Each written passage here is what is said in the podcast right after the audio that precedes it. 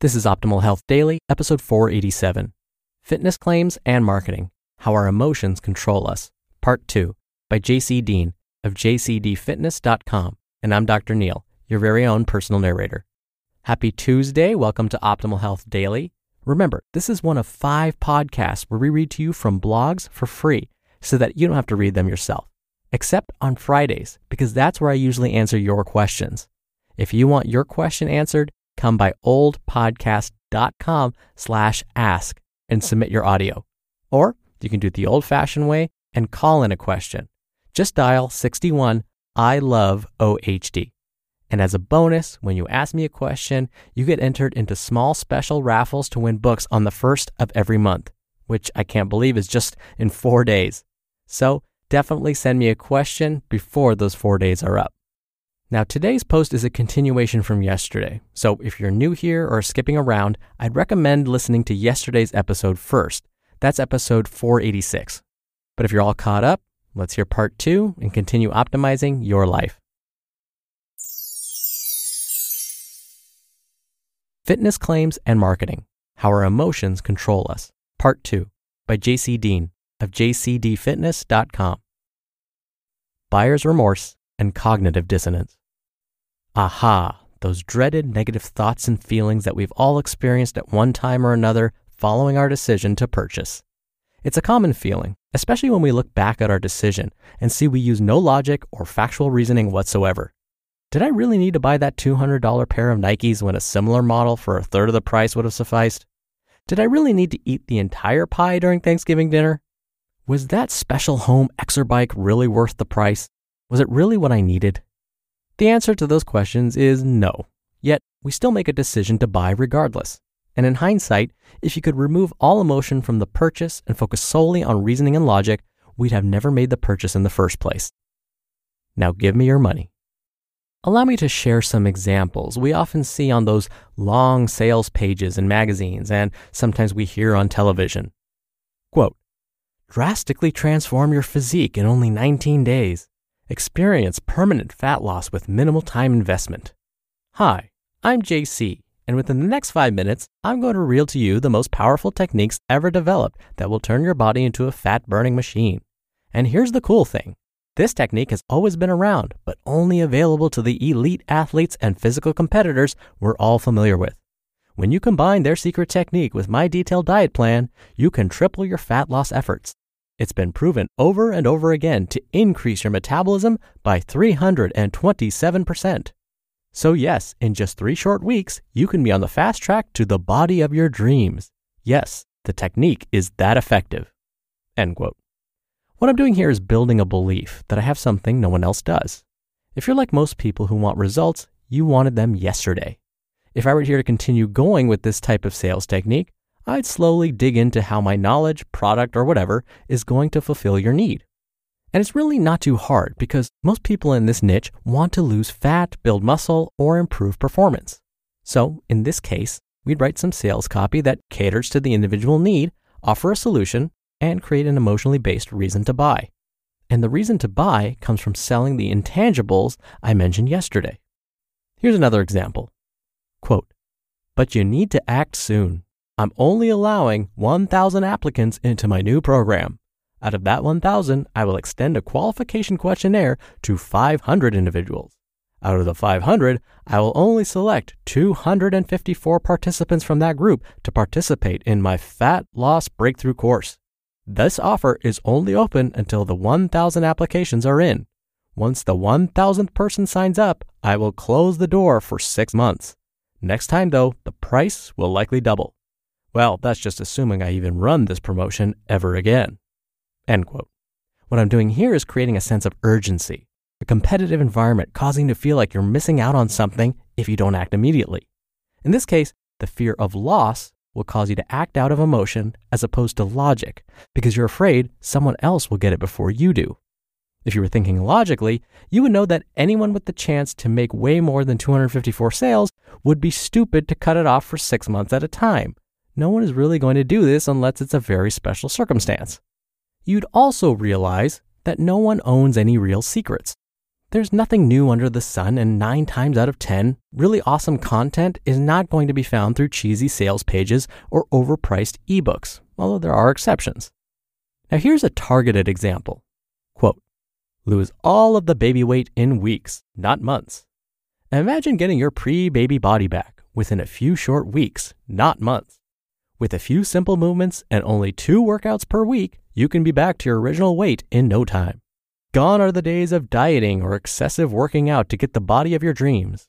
No need to feel deprived or hungry. You'll actually be eating more while you turn your body into a fat melting furnace. End quote. Here, our focus is to manipulate the new mother who's desperately searching to revisit her pre pregnancy shape. And guess what? She'll likely buy if we push the right emotional buttons and give her a reason to believe we have the answer. Too bad she doesn't realize it's going to take much longer than a few weeks and that she'll have to watch her intake closely as well. So, how do we make better decisions? I admit it's hard to disseminate between facts and utter BS sometimes. Some people simply have a gift with words, and their copywriting is flawless.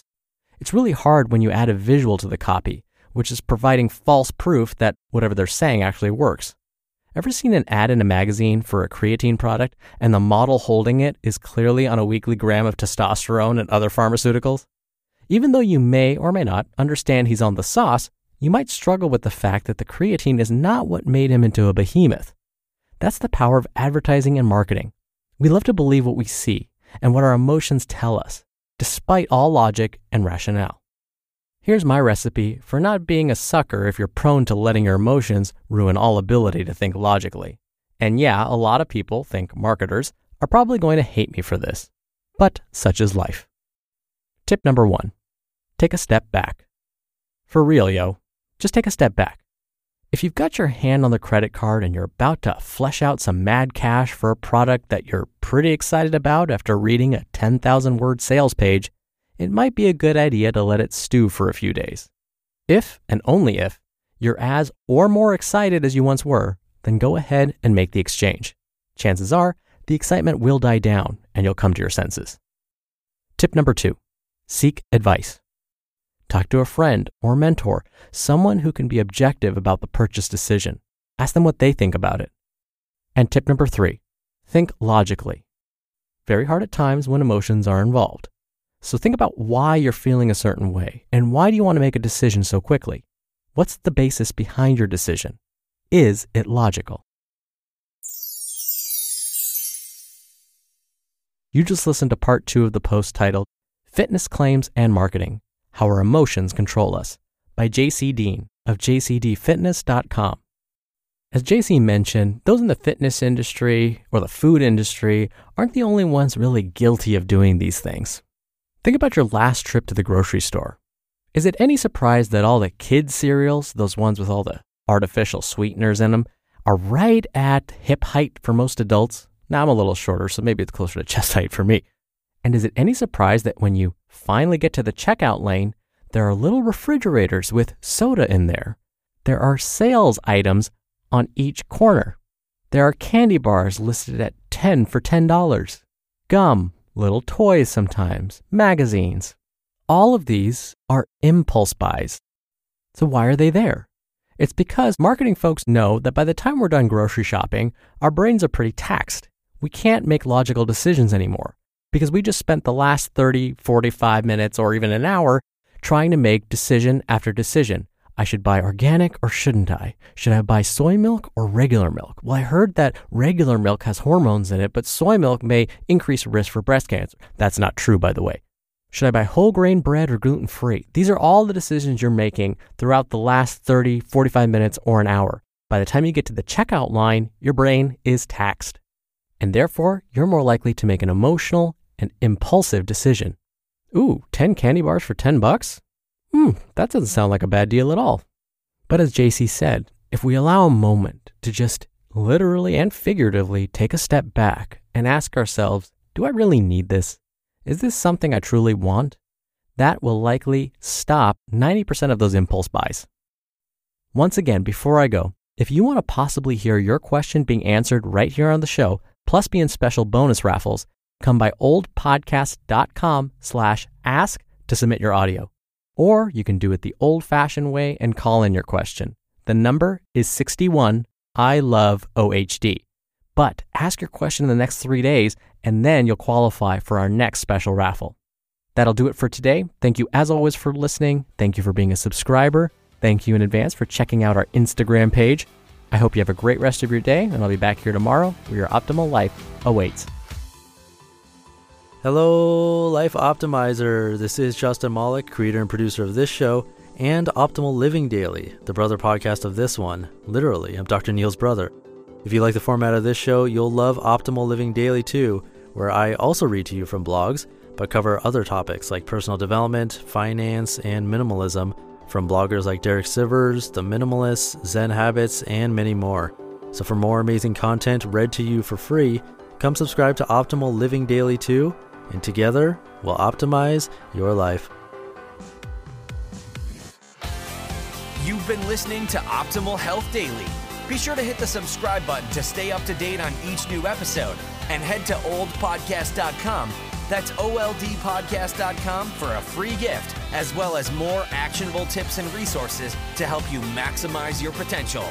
Thanks for joining us, and remember, your optimal life awaits.